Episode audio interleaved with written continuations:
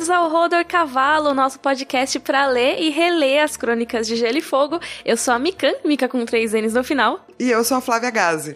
eu quase não falei porque. A gente pulou a Carol, o que que tá acontecendo? A Carol não está entre nós. Mas calma, em breve ela volta. Carol está viajando, diva maravilhosa. Exatamente. Fazendo muitos eventos, indo em muitas pré-estreias. Então, hoje somos nós duas, eu e Flávia, e a gente vai discutir o quê? Capítulo do Bran. É isso! Será que a Carol escolheu esse período especificamente para viajar? Eu Será? acho que sim. Eu- ela não chegou a falar, de, tipo, ah, é bom que eu vou gravar Branson, vocês vão gravar o Bran sem, sem eu estar aqui? É, ela comentou. É, né? Então é isso mesmo. A Carol comprou uma passagem pro exterior apenas pra evitar o capítulo do Bran. Não, gente, brincadeira.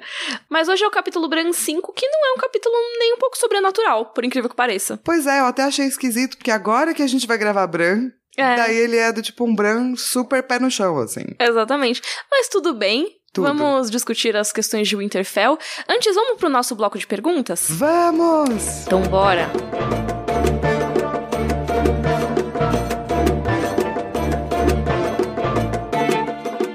Como dessa vez não é a Carol que vai selecionar as perguntas, eu peguei algumas aqui. A primeira, na verdade, é um e-mail de agradecimento da Bia Lúcio, falando assim: Olá, Carol, Mikan e Flávia, que eu chamo carinhosamente das Três Cabeças do Dragão. Essa mensagem é apenas um agradecimento mesmo por vocês alegrarem muito em todas as minhas cestas. Obrigada por fazerem o podcast, além de todo o conteúdo maravilhoso que já tem no YouTube. Eu amei maravilhoso. É muito fofo. Ela falou que tem muita curiosidade em saber as nossas especulações sobre como vai ser o final das crônicas e falou que se identifica muito comigo em relação aos capítulos mais viajados, que adora quando a Flávia explica alguns simbolismos presentes nos livros e que, assim como a Carol, ela às vezes fica meio sem tempo irmão para os momentos geográficos do Jorginho.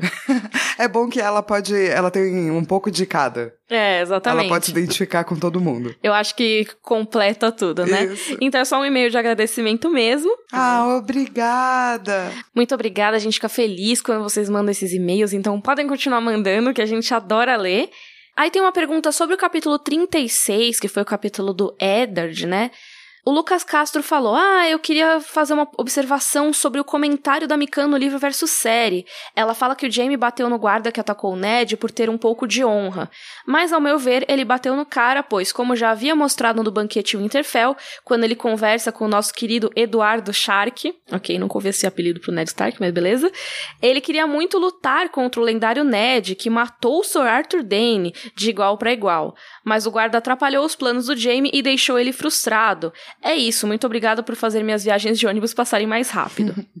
Eu acho que é uma teoria possível. Sim, É. eu não vejo por que não podem ser as duas Era coisas. isso que eu ia dizer. Eu acho que as duas coisas são possíveis juntas também, Aham. assim. Eu acho que ele podia estar bem bravo, Uhum. porque ele perdeu a oportunidade de fazer esse duelo que ele sempre quis. Sim. E ao mesmo tempo, ele também não queria que alguém fosse fazer isso de costas, porque se ele gosta do duelo e quer um duelo, ele sabe que é de frente pra frente também. É. Então eu acho ambas bem plausíveis. Com assim. certeza. E tem a outra questão que é: o Ned poderia muito bem ter morrido daquele ferimento e isso colocaria a vida do Tyrion em risco. Então. É verdade, porque vamos lembrar que naquela época uhum. as pessoas morriam de ferimentos Com certeza. mais simples, assim. É, porque no caso do capítulo do Ned no livro, o ferimento foi acidental. O Jaime fala especificamente, ó, certifiquem de que ele não sofra nenhum dano. Então, realmente, assim, na série, se a gente for pensar, pode até ter sido um negócio, cara, você é louco, tá ferindo o cara que é a moeda de troca pelo meu irmão. Não sei, também pode ter um pouco disso, né? Eu acho. É, tô pulando aqui de um capítulo pro outro, porque a gente, como a gente tá gravando um meio adiantado, então às vezes a gente recebe pergunta de dois episódios e já junta, né? Mas um e-mail que a gente recebeu sobre o capítulo Catlin 6 foi bastante pertinente, porque a gente chegou a comentar sobre o tempo de amamentação, né? Que a Lisa amamentou o Robert Erin por mais de seis anos e tudo mais. E aí a gente recebeu o e-mail de uma mãe contando que ela tem uma filha de quatro anos já e que ela ainda amamenta, mas que ela acha que isso não tem necessariamente relação com uma maternidade abusiva como é a da Lisa Erin. E cara, a gente concorda 100% com você. Tem muitos outros fatores envolvidos nisso. A amamentação é só um dos sintomas mostrados ali no capítulo de que eles são muito apegados. Mas eles poderiam ser muito apegados sem ser uma relação abusiva, né? Sim, é, eu acho que é importante trazer o e-mail, mas pra dizer que o problema não é a amamentação, pelo contrário, a amamentação é uma, sempre uma solução. Uhum. É, o lance é, quando você é um pai e você é uma criança que está na primeira infância, obviamente o pai tem muito domínio e controle sobre aquela criança. Então tudo pode se tornar abusivo, ou, ou se você quiser, né? Se você resolver ser um pai horrível, uhum. desde que você use dessa forma. E Sim. o problema da Lisa não é a amamentação, mas é como ela usa as ferramentas que ela tem para criar essa relação muito é, simbiótica. É, e super protetora também. Né? Exato, né? né? O ponto da, da criança não poder ser alguém. É outra coisa, assim, mas acho que é importante realmente falar, né? Que não é um problema de amamentação. Não, com certeza. Eu acho até que eu recebi no Twitter uma mensagem de uma pessoa dizendo: Cara, eu mamei até X idade e hoje em dia eu não pego doença nenhuma, eu tenho imunidade mó alta. Então, realmente, cara, a amamentação tem muitos benefícios, sim. Amamentem suas crianças, por favor. E por fim, tem um e-mail bem legal da Fabiana Ferreira, do episódio 36, ainda sobre aquele capítulo do Ned. E ela fala duas coisas. Uma sobre a questão da diversidade que a gente apontou, e também ela fala sobre o Rhaegar Targaryen. Então vamos por partes aqui. Primeira coisa, ela fala: ah, realmente, quando George R. R. Martin começou a fazer as Crônicas de Gelo e Fogo, não era um apelo tão grande que existia aí da questão da diversidade, não era uma questão tão grande nesse caso, né? E ele acaba empoderando as protagonistas mulheres. Mas vamos ver se nos próximos dois livros ele melhora um pouco essa questão. Sobre isso, acho que é legal apontar que existem algumas mulheres legais que ele, ele foi apresentando ao longo dos livros também e tudo mais, mas ainda as representações raciais deixam a desejar um pouquinho. Mas eu acho que tem uma questão de perspectiva mesmo, no sentido uhum. de que ele, como né, um, um, cara da idade dele, da Sim. época dele, conhece muitas mulheres e teve a preocupação uhum. de trazer essa diversidade com Sim. relação a gênero. Uhum. E, e, é por isso que eu concordo com ela. No começo, realmente não era uma questão, as pessoas não falavam sobre isso. Eu acho que é só uma falha mesmo nesse caso. E é isso, acontece, tem falhas e a gente torce para melhorar. Eu acho que Mirin já trouxe mais personagens com mais diversidade. Mas enfim, a Fabiana, ela indica pra gente um outro mundo de fantasia. Ela fala, pô, vocês poderiam conhecer, tem elfos e dragões também, que é o Príncipe Dragão, que é uma animação da Netflix que eu amo. E ela fala, ah, mesmo sendo infanto-juvenil, é cheio de diversidade. Temos personagens gays, lésbicas, negras e com deficiências físicas. Toma essa George, a Europa não é o centro do mundo. É, achei então, ótimo. Na Europa não é o centro do mundo. A Europa não é. E o que eu acho que é, o que eu espero pelo menos é que nos livros que estão para vir, né, que é uma coisa que ela também cita, talvez tenha alguma coisa, a gente possa ver coisas, porque uhum. as histórias que eu acho que eu mais me interesso nesse momento são as histórias, tipo, eu gosto muito da Nymeria e, e de, da Fundação uhum. de Dorne. Uhum. Então, quanto mais personagens é, ou dorneses ou é, de outras regiões tiverem, mais eu quero ler, assim, sabe? Com certeza. E já que estamos falando de Dorne, Sim. a outra questão da Fabiana foi exatamente sobre os devaneios do Ned, sobre o Rhaegar ser um cara honrado. Ela falou: Vou dar uma de Oberyn aqui. Ele é Martel. O Rhaegar pode não ter feito nada de mal a Lyanna, mas ele era casado e por causa de uma profecia, pelo que sabemos, abandona sua mulher e filhos. Não acredito que defenderei o Robert, mas ele ter causado uma guerra por causa de sua promessa prometida foi muito mais nobre do que o Rhaegar fez com a Elia e com a casa de Dorne. Assim, concordo, eu acho, em partes. É que assim, não dá para defender o Rhaegar na questão Dorne. É, não dá. Não dá. Ao mesmo tempo, eu não sei o que se passou entre ele e a Elia. Eu acho que causou uma morte horrível para Elia, sim, mas eu gosto das teorias que colocam a Elia como alguém que agiu nessa história, como alguém que conscientemente terminou esse casamento, sabe?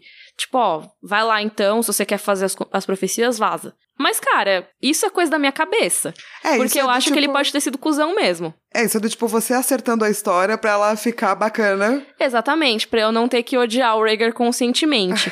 Mas eu acho muito mais plausível ele ter sido um baita de um cuzão e largado a Elia mesmo correndo atrás da Liana para cumprir profecia. Ele era uma pessoa que tinha uma ligação com isso tão grande e ele tinha uma necessidade tão grande também de acreditar num futuro de uma casa Targaryen diferente. Uhum. É, daquilo provavelmente que ele viu, do pai dele, da...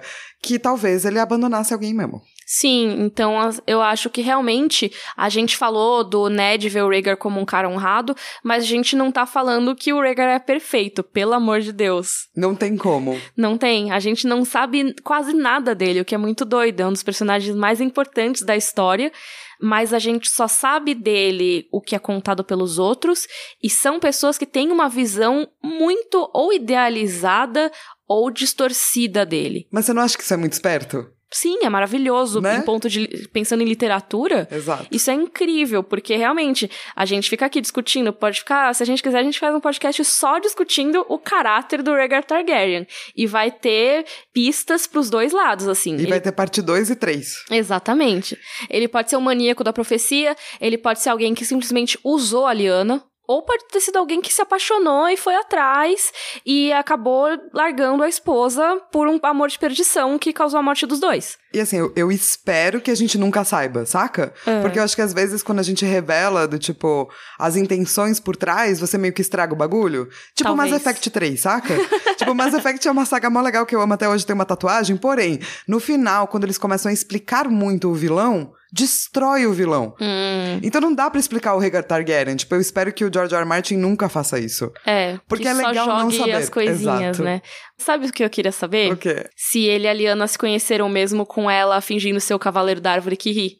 Sim, mas daí Isso assim... eu queria saber. Os, é. os fatos só. É, não a, a motivação dele. A motivação eu quero que seja secreta. Não o que ele pensou, É. mas o que aconteceu. Sim, mas uma coisa que realmente eu acho que é triste nessa história é a questão da Elia Martel.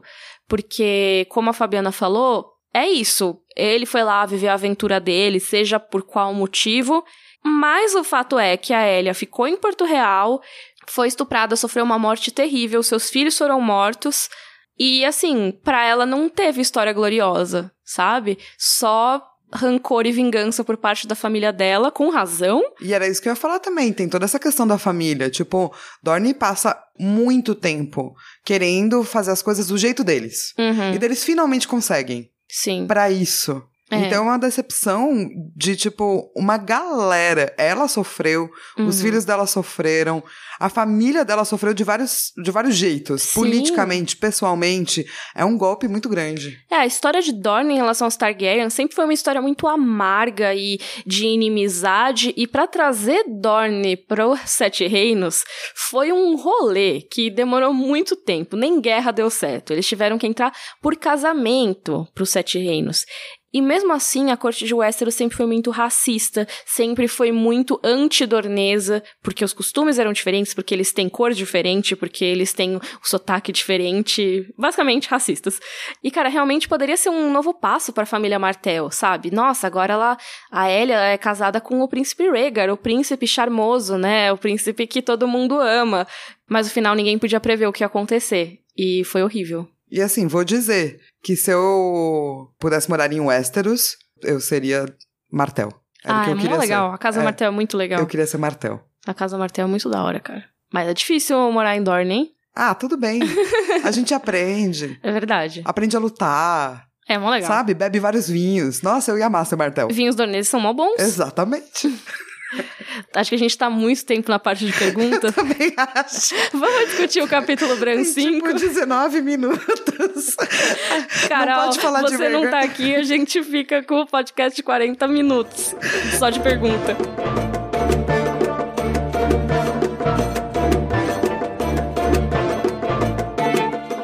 Começando aqui a discussão do capítulo Bran 5, finalmente. Flávia, Bran vai cavalgar para fora de Winterfell pela primeira vez desde a sua queda. Ele tá um pouco apreensivo e fica ainda mais nervoso ao saber que o pai teve a perna machucada e os seus guardas foram mortos. Na mata de lobos, Bran, Robb e Theon enfrentam inimigos. Uh. Uh. Então, nesse capítulo, a gente tem o quê? Bran cavalgando por aí, todo feliz.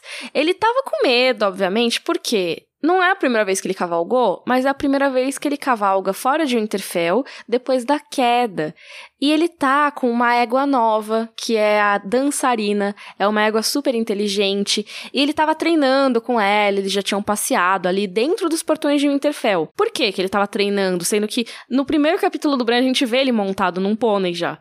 Primeiro, não é um pônei, mas tem a questão de que o Bran perdeu o movimento das pernas.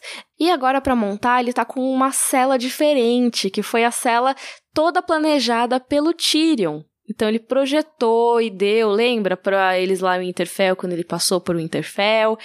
E agora tem essa égua que é super inteligente, ela responde a comandos de voz, assim, melhor cavalo. É, ele tá do tipo com seu melhor amigo. Assim, ele, ele ganhou uma nova melhor amiga. É. cavalgando ali dentro. E daí, quando eles resolvem ir pra fora, é legal porque vai, tipo, uma comitiva, assim, pra ter certeza que vai ficar tudo bem. Uhum. É, eles vão meio caçar ali. né? É, o, o Theon quer caçar, e daí vão, tipo, quatro guardas, o Bran, o Rob, que vai junto, e o Master Louis num burrinho. Oh, que bonitinho. E a gente descobriu que burrinhos são super confiáveis no capítulo da Catelyn, então o Master Uhum. Louis está correto. Sim, total. E eu acho esse começo muito fofo, porque o Rob é um irmão muito fofo pro Bran. Uhum. Tipo, ele tá tentando ser uma figura paterna, sabe? Ao mesmo tempo, a gente vai falar mais do Theon depois, mas o Theon nesse capítulo, meu Deus, cara. Cusão alert pro Theon, capítulo inteiro, desculpa, não, não tem o capítulo como. inteiro. Ah, vamos falar do Theon, vai, já. Ele fica se achando, falando das minas, entendeu? Ah, não, eu, eu fico pegando elas na cervejaria, tronco fumegante, inclusive, que é o nome. É o melhor nome, gente. E aí, e ele fica falando da Kyra, que ela se contorce como uma doninha na cama. E sabe, tipo... E é muito contando vantagem pro Rob. E o pior é que o Rob fica todo tipo, hi, hi, hi, hi. Tell me more, bro. Sabe? Tell me more. tell- Tipo, me Ah, conta mais. Mas, não na frente é, do não na frente do Bran. Tipo, não na frente das crianças. Exatamente. Mas ele tava afim de saber mais, né? Você vê que Uhum. tem uma amizadezinha ali, assim, meio de meninos bobos. É, tipo, eu conversaria sobre isso com você, mas em outro lugar. Exato. E eu acho que é muito louco porque eles não percebem o quanto, porque é um capítulo do ponto de vista do Bran. Uhum. Então o Bran já vai mostrando o quanto ele é muito sagaz inteligente, porque ele, ele manda essa da, meu, essa da Kyra com a, com a doninha, enfim. Uhum. Daí você lê essa droga aí, né? Uhum. E o Bran percebe. E quando o Bran percebe, o pensamento que ele tem, ou como o Martin descreve, é que ele nunca tinha simpatizado com o Theon. É, exatamente. O Theon, ele é o cara que tá lá e tudo, mas ele sempre tem essa coisa, sabe? Um negócio que o Bran até descreve que o Theon sorria muito, como se o mundo fosse uma piada secreta que só ele era suficientemente inteligente para compreender. Robb parecia admirar Theon e gostar de sua companhia, mas Bran nunca simpatizara com o protegido do pai. Então é meio que assim, o Bran, ele, ele tem alguma. Ele sente alguma coisa pelo Theon que, que o Rob ainda não percebeu.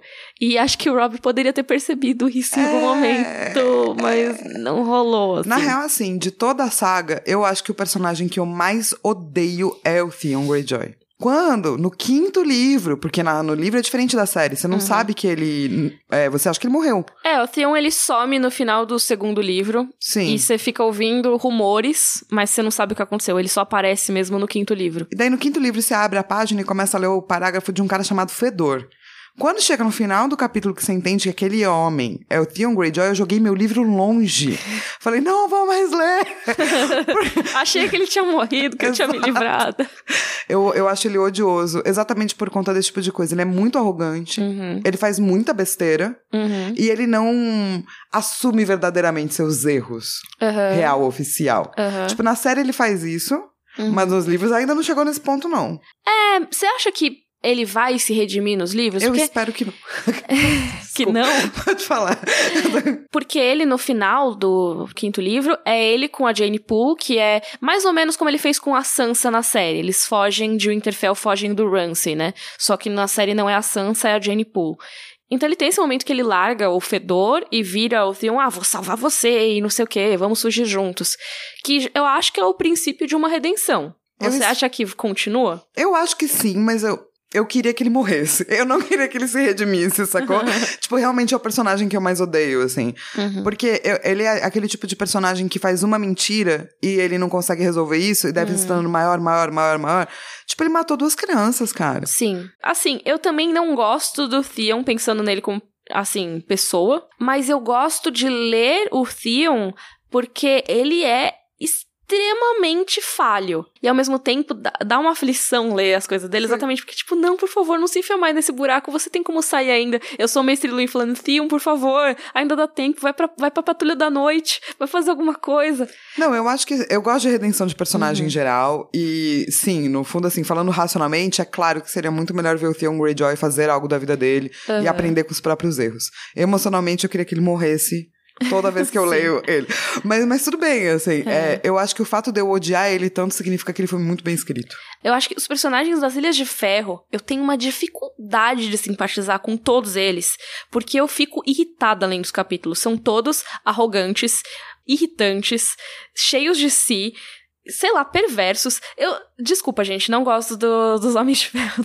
Então, não, assim, é, então, lendo assim, eu. Tem outros que eu acho até divertido. uhum. Do tipo assim, a Yara é muito divertida. Mesmo ela, eu não gosto dos capítulos, cara. Eu sei, porque ela também tem isso, mas Sim. ela é divertida. Aham.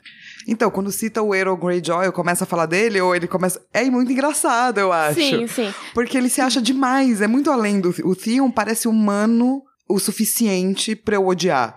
Sim. O Euron Greyjoy, ele é só, tipo, quase psicopata, assim, Sim, sabe? mas então, eu acho que o Euron é um personagem muito interessante, mas ele não é de ponto de vista. Sim. Porque o problema dos outros personagens das Ilhas de Ferro é que a gente vê o que tá se passando na cabeça deles. E o que tá se passando na cabeça deles é muito tosco. Desculpa, pessoas que gostam dos personagens das Ilhas de Ferro. Podem brigar com a Miriam agora, Podem porque a gente comigo, descobriu desculpa. algo que ela não gosta. Não gosto. Miriam, você odeia o Victorian Greyjoy? Odeio. Miriam, você odeia o Iron Greyjoy? Odeio. Lembrando que eu tô falando do Aeron, não do Euron. Assim, eu odeio o Euron como pessoa, mas ele como personagem é muito interessante. O Aeron eu fico tipo, "Ah, quero morrer toda vez que tem um capítulo dele. Desculpa, gente, é, é isso. Vocês acharam meu ponto fraco. Ah, é? Vamos lá, então a galera tá saindo de Winterfell e a gente vai fazer uma pausa pra uma coisa muito interessante agora chamada geografia. Yes! Aproveitando que a Carol não tá aqui. Porque assim, assim que eles abrem os portões de Winterfell, começa a explicar como é que funciona um pouquinho uma vida de um castelo do que tá nas redondezas.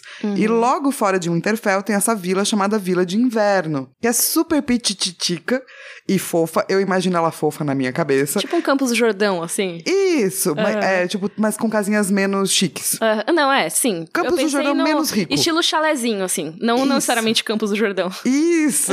Eu super imagino vários chalezinhos. E lá tem uma praça, que agora tá meio que sem gente, porque Uhum. tá nevando nesse capítulo. E depois da praça do mercado começam a vir várias ruazinhas. Uhum. E essas ruazinhas formam uma vila que, na verdade, só fica cheia no inverno. E é por isso que Uhum. ela é chamada Vila de Inverno. E isso é muito legal, ainda mais se a gente for pensar que a gente acabou de ver o capítulo da Daenerys em Vaz do Dothraki. Que é meio que isso, né? É um lugar que tá vazio, preparado pra receber uma galera. Aí agora a gente vê outro lugar vazio, preparado pra receber uma galera. Só que a diferença é que em do Dothraki eles vão se encontrar um dia por causa de uma profecia e tal. E no caso de Winterfell, da Vila de Inverno, todo inverno a galera se reúne lá. Então já tem tenda de madeira para os comerciantes, tem as ruazinhas, tem o portão de Winterfell que se abre especificamente para a praça do mercado, sabe? Então é uma integração que tem ali do castelo e dessa vila. E isso é essencial para a sobrevivência da galera, cara. Porque a gente tem que pensar que os invernos não duram seis meses. Eles duram anos e anos nesse mundo aí das crônicas de Gelo e Fogo. Então, imagina que você vai ficar anos sem poder plantar. Imagina isso que louco. 100 anos, é pensa. E o que, que os agricultores vão fazer na terra deles? Não tem o que Uhum. fazer. Então eles abandonam os campos e vão viver pra perto do castelo. Porque perto do castelo você tem proteção, Uhum. você tem os grãos que estão sendo, né? Todo mundo entrega um monte de provisões aí pra durar durante o inverno. Sim. E se der algum ruim muito grande, você bate ali na porta de Winterfell e fala: me acolhe. Não, e até comerciantes que por acaso se arriscarem a andar pelo inverno nortenho, pelo menos é mais fácil eles chegarem em Winterfell pela Estrada do Rei do que chegar em qualquer fazenda remota por ali, sabe? Eu acho que isso que é legal, Winterfell como um, um símbolo de vida ali no norte, sabe? Também uma proteção pro inverno, não é simplesmente o Lorde que domina e que julga e que prende, que nem o Jorah Mormont considera, ah, o Ned Stark é sua honra. Não, cara, os Stark eles têm uma relação bem simbiótica com o povo ali. É uma coisa que eles dependem do povo, que paga as taxas e tudo mais, mas o povo também corre pra eles pra pedir ajuda e essa ajuda é concedida, sabe? Na verdade, eles nem precisam pedir, tá lá, já tá a vila montada pros caras morarem lá, ficarem quentinhos no inverno. Tem jardins de inverno dentro de Winterfell também, que são tipo estufas, e eles podem plantar durante o inverno lá. Então, cara, tem tudo, sabe? Eu acho uma relação muito legal, assim, do norte. Dá pra entender um pouco por que, que os Starks são tão respeitados ali. E dá pra entender como é que eles mantêm o domínio de algo tão grande, né? Uhum. Ninguém mantém o domínio de uma terra tão grande se não tiver uma relação simbiótica real com o seu povo. Exatamente. Porque é muito selvagem, é muito gigante. E até lá no quinto livro, os Bolton vão sentir isso na pele, né? Porque eles e os Frey tentam dominar o norte ali e, cara, não dá pra ser na base da força. Não dá. Eles vão se virar contra vocês. E, e é muito legal isso acontecendo. É, então, daí eles estão passando por lá, chegando com os lobos, porque os lobos também vão, né? É, o Vento Cinzento e o Verão, e a galera começa a ficar meio assustada de ver os lobos tão gigantes. Uhum. Eles ainda são bebês, mas já são gigantes. E antes deles saírem da vila, é, o Bran tá muito feliz. Uhum. Tipo, o Martin descreve que ele conseguindo correr era quase tão bom quanto voar. Que é uma coisa muito Oh. fofa, né, gente? Sim. E ele já tá lembrando dos sonhos também, né? Exato. Mas daí também começa, eu acho que é por isso, né? Ele faz essa frase super bacana e logo depois ele já traz algo de sombrio. Uhum. Porque tanto o Rob quanto o Bran vão falar: nossa, nossos lobos agiram esquisito. Uhum. E, e daí começa a chegar cartas e o Bran quer saber. Daí o Rob fala: beleza, vou te contar. Mas antes disso, o, o Bran pensa na. Sobre a simbologia do corvo, que é outra coisa, de novo, né, da, Uhum. da parte mais viajando aí. do corvo de três olhos, né, que ele vê no sonho dele, e também tem uma expressão que é muito usada em Westeros, que é asas escuras, palavras escuras, que a velha ama sempre dizia, e a velha ama é a nossa enciclopédia de cultura popular de Westeros. Sim, de folclore, né? Folclore, exatamente. Eu acho que no capítulo que a gente falou do corvo, a gente falou um pouco sobre essa imagem, que o corvo antes do cristianismo, na verdade, significava mensagem mesmo. Uhum. E companheirismo para Odin, etc. E ele foi se transformando num- nessa coisa sombria. E eu acho que talvez a coisa que mais demonstre isso é a poesia do Edgar Allan Poe, O Corvo, Uhum. que o corvo é um mensageiro, Sim. mas ele é um mensageiro de morte. Ele é um É. mensageiro dessas coisas obscuras, assim. Então eu acho que quando vem a, a velha ama, ela já tá nesse sentido trazendo essas duas coisas ao mesmo tempo, né? Que o corvo é um mensageiro, Uhum. mas que ao mesmo tempo ele sempre pode ser um mensageiro de coisas obscuras. E tem uma curiosidade muito legal que eu não sei se a gente chegou a mencionar, deve ter mencionado no capítulo do Bran 3, que foi o do voo, e a gente talvez tenha mencionado, mas é sempre bom lembrar que Bran significa corvo. Em galês, se eu não me engano. Então, realmente, quando os corvos chegaram, foram corvos bizarros que geraram coisas bizarras. Primeiro teve o, o sumiço do Uncle Benjen, do tio Benjen. Uncle Benjen. Depois a mensagem da Cat, que ela tinha capturado o Tyrion. Isso levou a uma reunião secreta que o Robb teve, o Bran não pôde participar. Na verdade, a única coisa que o Bran ficou pensando é que tem algo sobre os Lannisters que ele tinha que se lembrar, mas toda vez que ele pensava, ele ficava tonto Hum. e duro como pedra. Então ele passou, tipo, algumas noites atrás, né, no, pela história, pensando sobre essa última carta que chegou e sobre essa reunião que ela gerou, pra finalmente chegarem mais notícias ruins.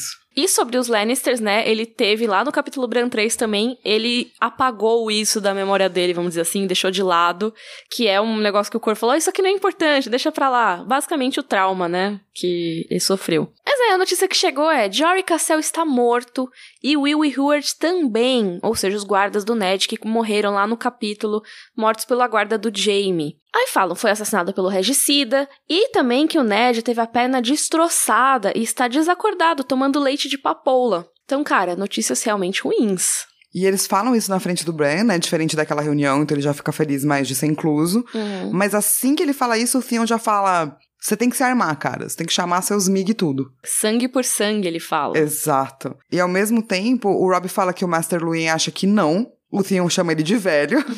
e o Rob fala: não, peraí, vamos escutar todo mundo ainda dessa história. Uhum. Mas o lance é que isso causa uma tristezinha, né? Sim. Pro, pro Bran, assim, tava super feliz correndo e Uhum. no cavalo. E daí ele pensa até que ele queria voltar e que ele não queria mais. É, claro, porque é o que a gente falou. O Jory é um personagem muito querido, ele sempre é citado pelos personagens de Winterfell com carinho, sabe? E, tipo, querendo ou não, Will e Howard também, o Bran devia saber quem era, devia ter algum apego, porque são as pessoas que tá lá convivendo, sabe? No dia a dia. E saber da morte de pessoas assim é complicado, né? A gente não sabe a experiência que a criança tem com a morte, necessariamente, de pessoas queridas, né? Ele viu o cara sendo executado lá e, tipo. Vale lembrar que o Bran é uma criancinha ainda, gente. uhum. Ele não chegou nem nos nove anos. Uhum. Ainda, é- é- ele ainda tá lidando com muita coisa que tá acontecendo com ele e ainda recebendo todas essas notícias, assim. Importante ressaltar que, assim, chegou uma mensagem da Catelyn dizendo que ela capturou o Tyrion, então, pelo menos, ela mandou esse corvo pra Winterfell. Então, a gente, pelo menos, não, não, não, é aquela coisa, ai, Catelyn, avisa a galera. Ela avisou. Então, o Winterfell tá decidindo se chama os exércitos e tal, o Robb tá decidindo isso. Aí, vamos ver o que acontece daqui pra frente. Mas, estavam lá, né? O Bran queria voltar, mas o lobo tava caçando, os dois lobos ainda estavam caçando. E eles tinham que encontrar o vento cinzento e o verão, né? Tava lá e o Bran, ai, ah, não, não quero ficar parecendo fraco, vou junto, vou junto com vocês. E é muito legal porque daí a gente vai ver essa parte da Mata dos Lobos. Eles vão entrar nessa, nesse lugar chamado Mata de Lobos, na verdade, que é gigantesco. Pra vocês terem noção da quão gigantesco é, tem a fortaleza da Casa Glover lá dentro. Dentro ainda tem outras casas, tipo os Foresters, os Woods, os Branches e os Bow. Tudo lá dentro dessa mata. E eles estão lá, cruzam um rio e tudo mais. E aí o que acontece é que o Rob dá uma vacilada. Porque assim, eles estão indo atrás dos lobos. E aí o Rob não acha que o Bran vai acompanhar, sabe? Então meio que ele larga ele para trás. Ah, eu já volto, rapidinho. Vamos lá, atravessar um rio. E aí chega uma galera. O Bran começa a ver uns homens esfarrapados saindo do córrego que tem por ali. Ele percebe que não são nem lenhadores, nem agricultores. E também, conforme ele vê essas pessoas esfarrapadas aparecendo, ele se dá conta de como ele tá vestido. Ele é da família mais rica da região ali. Então, ele tava vestido com peles, vestido com um broche de prata. E chama atenção, né? É, tipo uma isca perfeita, assim. Uhum. Venham aqui, é... pessoas me assaltarem.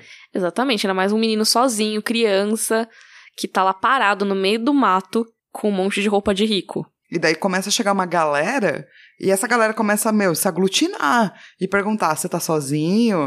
Você tá perdido?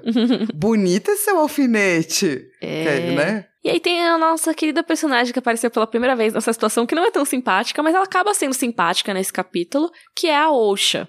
Osha, nossa queridona, ela é uma esposa de lança do povo livre lá do norte da muralha. O que, que é esposa de lança? Basicamente uma mulher guerreira e ela tem uma cara dura, ela é magra e alta. É mais alta que o Rob Stark, inclusive, diz que é uma cabeça mais alta que ele. Tem cabelos castanhos todos desgrenhados, um monte de cicatrizes pelo corpo. E a Osha a gente vai conhecer mais sobre ela mais pra frente, nos próximos capítulos. Mas ela vem lá pra lá da muralha, então ela conhece os deuses antigos, ela fala muito sobre essas lendas, sobre os filhos da floresta e tudo mais. E ela diz também que tem um irmão que em algum momento matou um gigante, que é muito da hora. Eu adoro essa trivia. tipo, nossa, e ela tem um irmão que matou um gigante, é. dizem por aí, dizem os rumores. Mas nesse capítulo ela ainda não fala nada porque ela tá numa, num antagonismo ali nesse momento, né? É, o que aparece é ela perguntando, né, do alfinete, falando uhum. que é bonitão. Não, mas começa a descrever ela um pouquinho e tal. Uhum. Mas tem bastante gente nessa situação. E a galera começa a falar que ele tem que descer do cavalo, porque eles querem levar o cavalo embora. Sim. Mas aí o Bran, cara, eu não consigo descer no cavalo. Olha aqui, tá, minha perna tá amarrada. E aí eles, ah, então você é um aleijado? Só que lembrando que essa palavra é usada como uma ofensa, né? E aí o Bran, eu não sou aleijado coisa nenhuma. Eu sou o Bran Stark de Winterfell. E é melhor que largue meu cavalo ou farei com que sejam todos mortos. Eu adoro, adoro a resposta. A resposta, para mim, meio que mostra o que é a casa Stark, assim, vista uhum. por, tipo, pessoas talvez menos favorecidas, uhum. que a resposta é: o garoto é um Stark, não há dúvida. Só um Stark seria suficientemente tolo para fazer ameaças onde homens mais inteligentes suplicariam. É verdade? Porque, cara, você vai morrer, querido. O que, que você tá falando? Mas assim, ao mesmo tempo, ele tem o seu valor sendo um Stark, né? Então ele não é qualquer menino rico por ali. Eles chegam a mencionar, cara, por que, que a gente não, não dá ele pro Mance Raider? O Mance Raider pagaria uma boa recompensa por um Stark, né? Ainda mais com o sangue do Benjamin Stark. Olha só. E aí, quem que é Mance Raider? Ele é citado pela primeira vez aqui no nosso Yay! rolê. A gente não chegou a falar profundamente sobre ele, mas basicamente ele é o rei pra lá da muralha. Ele vai ter muita importância, principalmente a partir do segundo e do terceiro livros. E ele sempre está mais relacionado com a galera da Patrulha da Noite, né?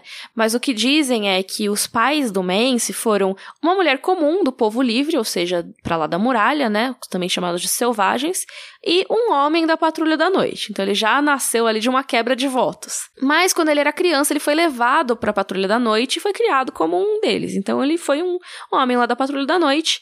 E aí, numa missão dele como patrulheiro, ele foi gravemente ferido por um gato da sombra, que é um animal que tem ali para lá da muralha, e ele foi pego ali por uma mulher selvagem e cuidado por ela. Essa história que ele conta, né? Sim. Que a mulher costurou de volta o manto da patrulha dele, que tava todo rasgado depois do ataque, e era um manto negro, né? Porque eles se vestem de negro. E ela acabou usando um tecido tudo super bonito, de seda e tudo mais, para remendar. De achai. É, olha só que louco. Ela, imagina, por que, ela teria um tecido de achai ali É, pra lá da muralha? O Mance diz que, tipo, essa é o. é, era o maior tesouro dela. Sim. Na verdade, até tem- se você pensar na ligação da comércio, Melisandre ali, também dizem que, né, todas as teorias loucas, talvez. É, hum, é. Teorias loucas. Assim, existe comércio, É. mas, assim, enfim. Quando o Mance voltou pra muralha, falaram: Cara, o que, que você fez com o seu manto? Tem que ser preto, pega outro manto. Aí ele, ah, vou desertar então, porque eu quero usar o manto que eu quiser. E basicamente ele desertou a Patrulha da Noite e ficou pra lá da muralha, sendo um cara muito líder, assim. Ele acabou juntando várias tribos. Ele é o Norvana do povo livre. É, ele passou, tipo, anos tentando juntar essa galera. É, e ele juntou muitas tribos. E as tribos que eles não conseguiram se, né, fazer se unir, eles mataram, tá? então também não tem, tem essa parte que não é super fofa. É. Mas depois que ele reuniu tudo isso, ele meio que acabou ganhando esse título do rei pra lá da muralha. Sim, ele é um de muitos, né? Existem muitos reis pra lá da muralha, mas só pra dizer então, quem que eles estão falando de Mance Raider? É esse Mance Raider. Então, obviamente, ter um parente do primeiro patrulheiro, né, do Benjen Stark, seria algo valioso pro Mance mesmo. Ele poderia usar pra alguma chantagem, pra alguma coisa, pra algum ataque na muralha e tal. Mas a galera não quer saber de Mance nada. E você acha que eu vou voltar pra lá da muralha? Porque entre esses maltrapilhos, e até o Bran reconhece isso, tem desertores da patrulha. Dá pra ver que apesar dos mantos serem todos assim desbotados e tudo, eram negros. Então essa galera não vai querer voltar. Como que eles vão passar pela muralha de novo, sabe? Correr esse risco de serem capturados e mortos. Sim. O Bran, ele lembra muito do que o Ned falou, que o desertor é o criminoso mais perigoso que tem. Porque ele sabe que se ele for pego, a vida dele já, já, já, já era. Então ele pode fazer qualquer coisa pra evitar isso. E também a galera tem gente que não quer voltar porque não quer voltar pro norte de forma alguma. assim. Uhum. Então, Eles viram depois- coisas. É, pois é. Eu acho que é, também ajuda a ter essa mini discussão, porque quando o, o Rob chega, ele já chega machucando a galera, entendeu? Uhum. Então eles estavam ali debatendo se leva pro Mance, melhor não, nananã. O Rob já chega falando, não, vamos, vamos acabar com isso aqui. É, larga meu irmão. Exato. E ele chega dando uma, uma machucadona mesmo, Uhum. assim, já espada na mão e tal. E daí a Osha que vira pra ele e fala assim, mas são seis contra um. Tipo, Mas- você já perdeu. Só que Querido, não tem perdeu, né? lobos. Exato. E daí, é, o Rob chama os dois lobos e o Bran vai falar que, tipo, um o sangue já pingava fresco do focinho do vento cinzento porque ele tava caçando. Uhum. Então imagina chegar dois lobos gigantescos, um pingando sangue já do focinho, É. sabe? E ele não, não conversa muito, não, o Rob, assim. É, Ele já berra o Winterfell. sim. A Carol diz que berraria Cuiabá. Você berraria o quê? eu, não, eu não berraria nada, sabe por quê? Porque sair berrando pra atacar alguém é besta. Ataca só e pronto. É, Não é. sei. Não sei se a galera curte esses brados de guerra. É, tipo, tem um momento que a área também grita Winterfell no, no segundo livro, assim. Tipo, gente, fala, tipo, no máximo um ah! Acho que eu gritaria algo tipo da horda, assim, sabe? Sangue e trovão, saca? É, eu realmente acho que eu Pela não gritaria horda. nada. Eu, eu acho que eu seria stealth, sabe? Sim. Eu ia tentar matar por trás. Sim, você ia ser camper. Eu- Você ia ficar com o seu arco e flecha lá de longe. Enfim, o Rob saiu matando aí, matou um cara com a espada, a Vento Cinzento vai e mata outro, eles derrubam a Osha no chão, e o Verão mata a Halle, que era a outra mulher que tinha nesse grupo de seis pessoas aí, de foragidos barra selvagens que estavam ali na Mata de Lobos. Tem um cara que fugiu, Que, que bom pra ele, parabéns. é. E aí tinha um, o sexto cara, que era o Steve. E ele faz o Bran de refém. Isso faz o Rob recuar, obviamente, né? Porque o irmão dele tá com a vida em jogo. Ele chama os lobos. E aí o Steve manda a Osha matar os lobos e pegar a espada do Rob. A Osha, ela já percebeu que a situação não estava favorável. E ela fala: faz você então. É, Você é do tão tipo- bonzão assim? Vai matar o lobo? Então eu quero ver. Vai Não, lá. tem mata. dois lobos gigantes, o cara vira pra ela e fala, vai lá matar os lobos. É, Então ela fala, tipo, não, mano, olha o tamanho desses lobos, cara. é. Faz Exatamente. você, rapaz. E eu acho que ela já tava também percebendo que o jogo ia virar e ela queria sobreviver. Obviamente, ela fala não, tipo, tá Uhum. certa ela. E daí o Steve, né, que é o nome do último cara que sobrou, vira pro Rob e fala, então você mata os lobos. Uhum. Tipo, sai do cavalo, ele sai. Uhum. Agora mata os lobos, senão eu mato seu irmão. Até que ele é atingido por uma flecha do Theon, que chega junto com os guardinhas todos, que ficam até meio sem saber o que fazer. Tipo, ah, chegamos a salvar o dia, só que o dia já tá salvo. Não, eles, e é muito legal porque, tipo, essa pra mim é uma das melhores frases do capítulo, que é assim, ó. Verão regressou para junto do cadáver de Halle para comer. Joseph, que é um dos guardinhas, deixou cair a faca e precipitou-se para as árvores vomitando. Tipo, Os caras não aguentam nem o cachorro, né? O lobo comendo as pessoas. é. Não, e sem contar que acho que também é um nervoso. Tipo, meu Deus, quase que o pequeno Lorde morre por minha causa, e agora? Eu acho muito maravilhoso, cara, que o cara, tipo, vê toda essa cena e vomita. É a reação da guarda. É, exatamente. Vamos combinar que a guarda deu, um- deu uma bola fora aí. Mas sabe quem não deu uma bola fora nesse capítulo? Quem? A Osha, cara. É. Porque é espertíssima. Assim, primeiro que o Theon, ele deu bola fora, eu acho. Assim, ele salvou a vida do Bran, mas ele botou muita coisa em risco, né? Então tava lá toda essa situação, depois que tá tudo certo, o Steve morreu, só a Osha sobreviveu ali, porque o outro cara fugiu. E aí o Rob começa a tratar com o Theon. Cara, você podia ter matado o meu irmão, sabe? E vocês, guardas, onde é que vocês estavam? Sim. Aí o guarda responde: Ah, a gente tava indo devagar porque o burro do Maestro Luin. Não que o Maestro Luin seja burro, o burro que O ele tava montado. mesmo, que ele tava montadinho. E aí o Theon ficou distraído porque ele queria caçar um peru, sabe? Tipo, Aí é erro mesmo. É. Tipo, mano, você faz parte de uma galera que tá indo acompanhar um menino que tá aprendendo a cavalgar porque ele perdeu e é tipo o senhor da sua terra. e vocês vão caçar um peru e largam o menino sozinho, sabe? Isso não pode, né? Então, assim, eles deduziram que eram desertores da patrulha da noite. E a Osha já começa a mostrar a esperteza dela nesse rolê. Ela já chega e fala: Conceda-me minha vida, senhor de Stark, e serei sua. E Robin, minha? O que, que eu vou fazer com uma traidora? Você é louca? A ela, mas eu não quebrei juramento nenhum. O Steve e o Ollen fugiram da muralha. Eu não. Os corvos negros não têm lugar para mulheres. Corvos negros são os integrantes da patrulha da noite. Então, realmente, assim, ela tem um ponto ali. Ela é uma selvagem que veio pro outro lado da muralha. Isso até poderia causar a morte dela, porque, né, eles não deixam. Mas ela não é uma traidora. Exatamente, ela não tem nenhuma obrigação legal com a patrulha da noite. Ela só tava junto com uma galera desertora lá. Então, faz um pouco de sentido. Aí o Mestre Luin que chega, hum, e se a gente interrogasse ela? Porque o Rob tava realmente confuso com o que, que ele fazia. Ele não ia Mas é matar ela a situação- sangue frio. É uma situação confusa. Uhum. Mesmo porque, pensa, você quase morreu, seu irmão quase morreu. Sim. Daí veio o cara, deu uma flechada que salvou seu irmão, que bom. Uhum. Mas foi meio, tipo, né, não pensou muito a respeito, Uhum. foi, foi feito meio insensatamente. Sim. Que ruim. E daí Uhum. sobrou essa mulher, é muita, é muita zona mesmo, né? É, realmente. E fica uma questão: o que é que eu faço com ela? Porque ela não tava sendo abertamente hostil ao Bran naquele momento que o Rob chegou. Ela tava, obviamente, do lado dos desertores, mas ela não foi alguém que realmente tentou matar o Bran, não pegou o Bran como refém, se recusou a matar os lobos. Então ela já tava dando sinais de não ser uma pessoa abertamente hostil a eles. Sim. E aí, se o Rob chegasse e matasse ela, assim, a sangue frio, ia pegar mal pra ele. Ia ser justificável, porque naquela situação eu acredito que ninguém ia criticar o Rob. Não tô dizendo que eu não criticaria, tá? Eu criticaria super. Mas no contexto de Winterfell, acho que ele não seria criticado. Mas aí acho que ele ficou aliviado quando o Mestre Luin falou: "Oh, por que que a gente não leva ela pra ser questionada, né? E daí fica todo mundo mais tranquilo e mais feliz. E mesmo assim, se por um acaso ela for realmente uma traidora, uma mentirosa e tal, Aí ela morre. ela pode ser executada depois. Uhum. Então isso. fica uma situação que todo mundo ganha. É, Né? O Master Luin é, realmente faz o trabalho dele muito bem feito, assim, né? é, exatamente. De, Ele de saber como é o funciona. cérebro do rolê. É, como funciona a politicagem do, do- da coisa toda e tal. E daí é nessas que a Osha se junta ao bando de Starks, Uhum. que depois vai ser extremamente importante, na real, a presença dela. É, que bom que o Rob decidiu não matar nesse momento, porque Sim. se não tivesse a Osha, muita coisa teria mudado na nossa história. Ou nem, né? Acho que nem teria acontecido, assim. É, o Bran e o Rickon iam morrer. Sim. Certeza. Maldito Theon. Viu como o Theon é horrível?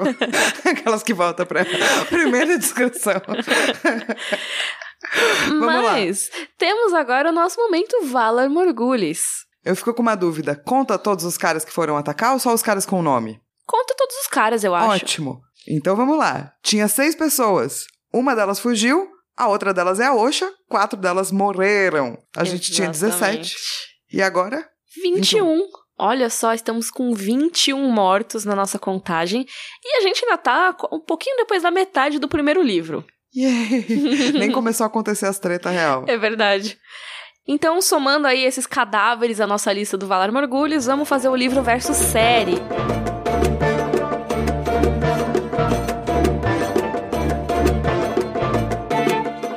A gente já tá no sexto episódio agora, que chama Uma Coroa Dourada, a Eu Golden Crown. esse episódio. É muito bom. Esse episódio é muito maravilhoso. É muito bom. A primeira temporada inteira tem episódios muito bons, Sim. assim. Mas enfim, esse episódio tem muita coisa, né? Então a gente não tem os detalhes que são apresentados. Não tem a vila. A vila de inverno, ela chega a aparecer na série, principalmente assim, na última temporada, quando a Daenerys tá chegando ali e tudo mais. Eles passam, antes de chegar em Winterfell, acho que eles passam pela vila de inverno, se eu não me engano. Eu acho que sim. Mas é, nunca é falado, né? Sempre é. tá É, lá. Exatamente. E eu acho que quando eles estavam lá treinando os dragões e tal, eles também ficam na Vila de Inverno e tal. É, mas assim, não é uma coisa que é mencionada, essa dinâmica, assim, não, não é explicada. E tudo bem também. Sim. A conversa do Rob e do Bran sobre o Bran já ser mais maduro também não tem. Não tem o burrinho do Mestre Luin. Os soldados de Winterfell também não estão lá com eles. É uma um grupo mais mais fechadinho, assim. Menos gente passeando ali pela mata de lobos. É, aparece que eles receberam a notícia do Ned. O Uhum. Theon fala pro, é, pro Rob chamar os exércitos. Ele fica em cima do muro e ele diz que não quer contar pro Bran. E daí o Bran tá feliz cavalgando realmente. E uma coisa que ele diz pro Theon também é que o Theon tá todo, ah, mas tem que convocar os soldados, não sei o quê. Aí o Rob, mas não é sua casa. Ou seja, você não é Stark, cala a boca. Sim. Que aí o Theon ficou sentidíssimo, né? Fica, porque daí depois, logo depois o Bran tá cavalgando, eles perdem o Bran de vista. Daí o Rob vai falar pro Theon, nossa, cadê o Bran? Ele fala, não sei, não é minha casa. É. tipo, oh, snap, saca? Esse é o Theon, ele gosta de ser assim. É.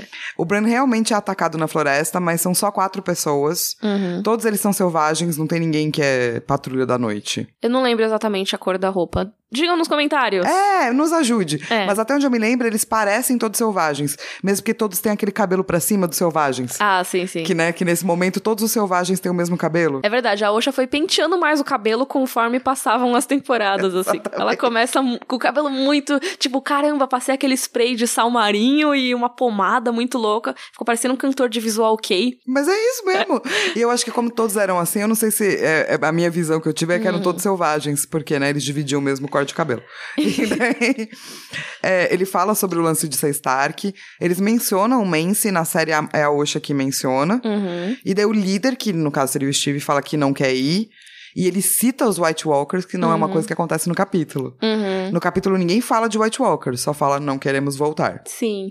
É, até porque os White Walkers, eles puderam ser citados em outros capítulos, então eu acho que acabam pegando, ah, isso é importante mencionar, né? Vamos jogar pra essa cena aqui. Sim. E aí o Rob mata dois do desordeiro sozinho. Os lobos não aparecem nessa cena. Não temos ataques de lobos porque são muito caros. Uhum. E o Theon realmente mata o Steve que tava segurando o Bran com uma flechada. Aí eles discutem, porque o Rob achou o Theon meio sem noção, realmente foi. E, de novo, levam a Osha. Isso não não faz tanta Não. diferença, assim. Então, na verdade, até que segue ok, assim. É, é bem parecido É. com o que acontece no livro.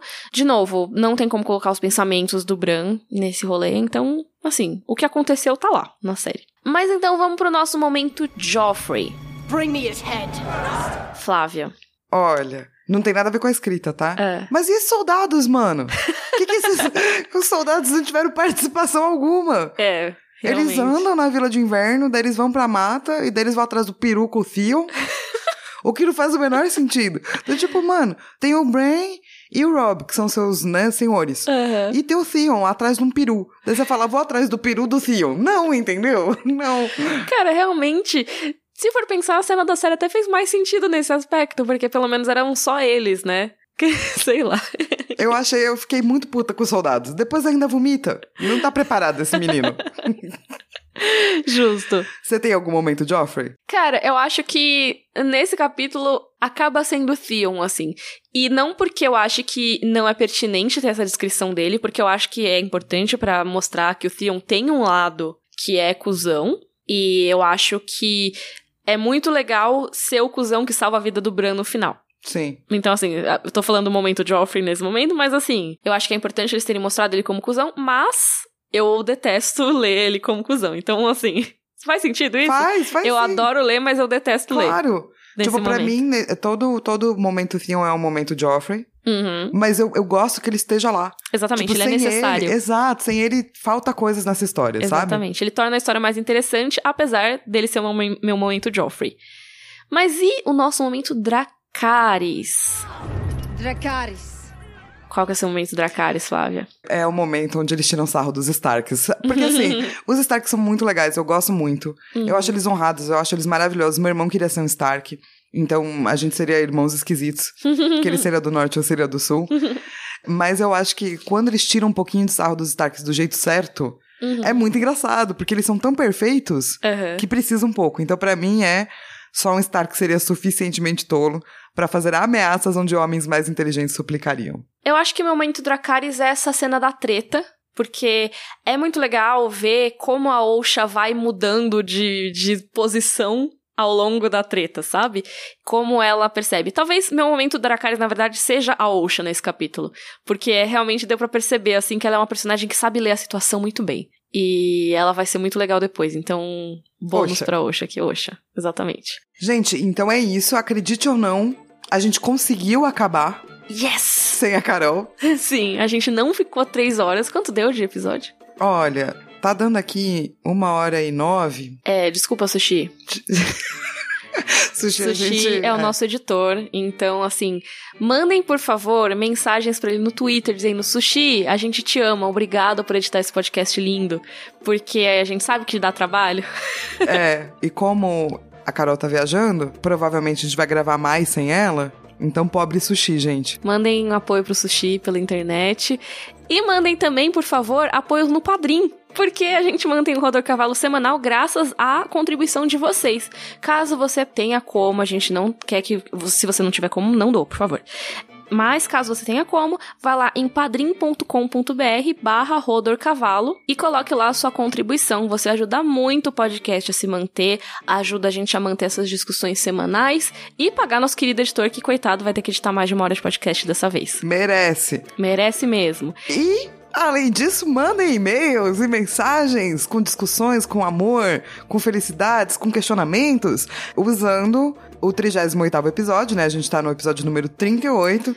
Sim. Então, pra você mandar mensagem pra gente saber de qual episódio você tá falando. Então, episódio hashtag 038.